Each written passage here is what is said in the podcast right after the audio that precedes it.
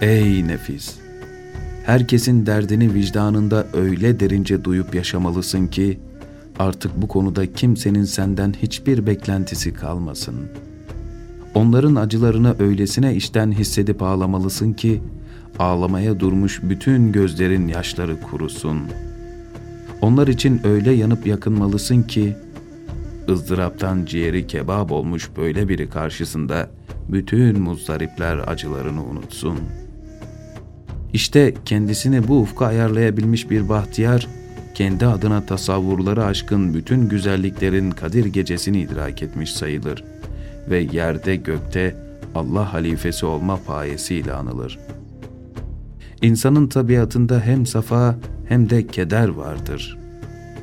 Kederi iradenin mahbesinde sıkıca tutup safayı bir murat güvercini gibi uçurabildiği en son noktaya kadar uçurabilen kamil insandır. Ve adeta o bir yandan zindancı, diğer yandan da bir kuşbazdır.